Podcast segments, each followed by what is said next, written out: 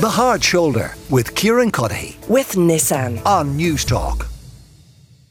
Now, new rules for banks mean that cafes and restaurants may be forced by law to accept cash payments with an increasingly cashless society. What does this mean for businesses who've already taken the plunge to being card only? Well, our reporter Sophie McDevitt hit the streets of Dublin to find out if people prefer paying by cash or card.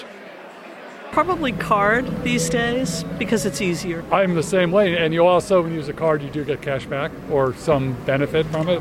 Just anywhere I go, rather pay with cash. Cards just impersonal. I feel like it's just I'll spend it quicker. It's not real.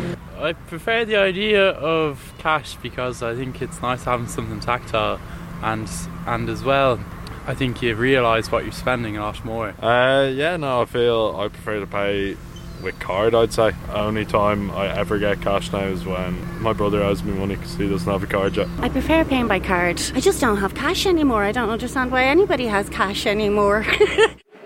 Oh, sorry, I absolutely love that lad who says the only time he has cash is when his brother owes him money. It's like that one person in the group when you're paying for something and they say, Oh, no, sorry, I don't actually have Revolut. Maybe can you all just go into your old bank apps and transfer the money that way? No! Download Revolut and get on with it. Anyway, anyway, I digress. Little personal gripe air there. James Fegan is with me, the owner of Fegan's 1924 on Chancery Street in Dublin. James, you're very, very welcome to the show. Uh, you guys went cashless, is that right? How are you, Kieran? Yes, we did indeed. Yeah, we went cashless since the day we opened. Um, so we've we've never been uh, in in the cash business. Um, now, as much as I love the old bangers um, and mash, I, I I I really feel that the best option for us was to go down the cashless route. Why? Well, do you know what, Kieran? The main reason is time. Because if you think about it, the manager has to fill the till with coin. Now, that involves going to a bank who, let's be straight here, they don't want to deal, uh, deal or talk to human beings anymore. And we all feel this from whether you're a consumer or whether you're a business owner. On top of that, someone has to keep an eye on the staff who, let's be honest, they're, they're very fond of the old bangers and mash. And, and then someone has to check the till at the end of the day and then search for why that 19 euro 24 is missing. And, and that takes time. And that's the main reason why we went cashless. So you don't trust the staff? No, I, I, so it's not about trusting the staff. It's just about the time that it takes to to look after all of the different elements. Now, you also have to think that there's the convenience element to it. So, if, if you to go cashless, nobody has to go to the bank with the bangers and mash, and then no one has to check the statements to see if the right amount was lodged. And this reduces other costs, such as accountants' fees, which we all know they love to charge a fortune, and so therefore we've eliminated so many costs from the get go mm. just by only taking cards. It's a uh, no brainer. And, and what about um, customers? I mean, it must happen that people come in and they have cash and they expect to spend it. No, it does. But but can you can you tell me somebody these days, other than than our, a, a former tea shop that maybe didn't have a bank account? Everyone else seems to have a bank account or a Revolut account these days, and and certainly it's never been an issue. We've had one or two, of course, and if an elderly lady comes in and says she doesn't have it, then, you know, do, do I take the three euro offer for a cup of tea?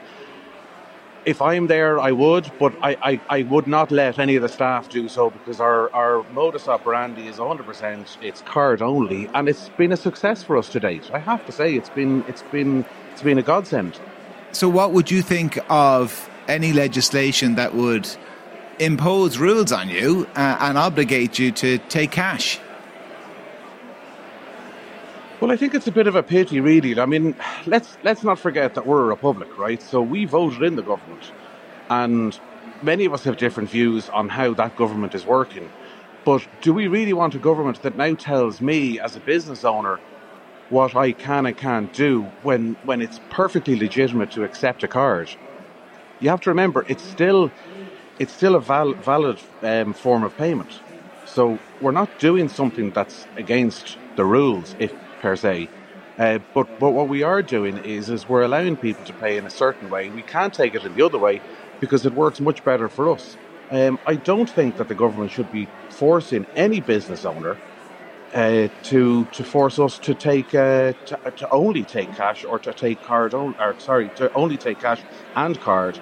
If we want to take card only, that should be fine. Bear in mind Yeah. that every single person that walks into my place has a choice. Like you know, and I know that there's I don't know how many businesses and coffee shops and restaurants across the city. So if they don't want to pay with card, they can go somewhere else. And I'm not, Jane- I'm not, yeah. I'm not disallowing them that.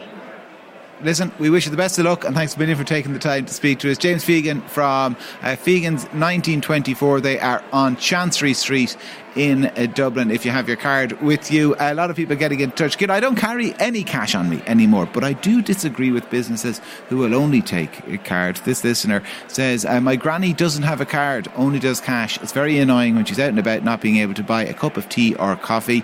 And Deck says, Hi Kieran, please check out the new Italians PM's directive on cash. All businesses have to accept cash as card payment systems are all owned by only three American companies who charge for the service, which is basically the privatization of money. So says Deck. Deck, I'll have to bow to your superior knowledge about three private American companies privatizing all cash. It's a certain corner of the internet, I suspect you might see those types of quote unquote theories on more than others. The Hard Shoulder with Kieran Cuddihy. With Nissan. Weekdays from 4 on Newstalk.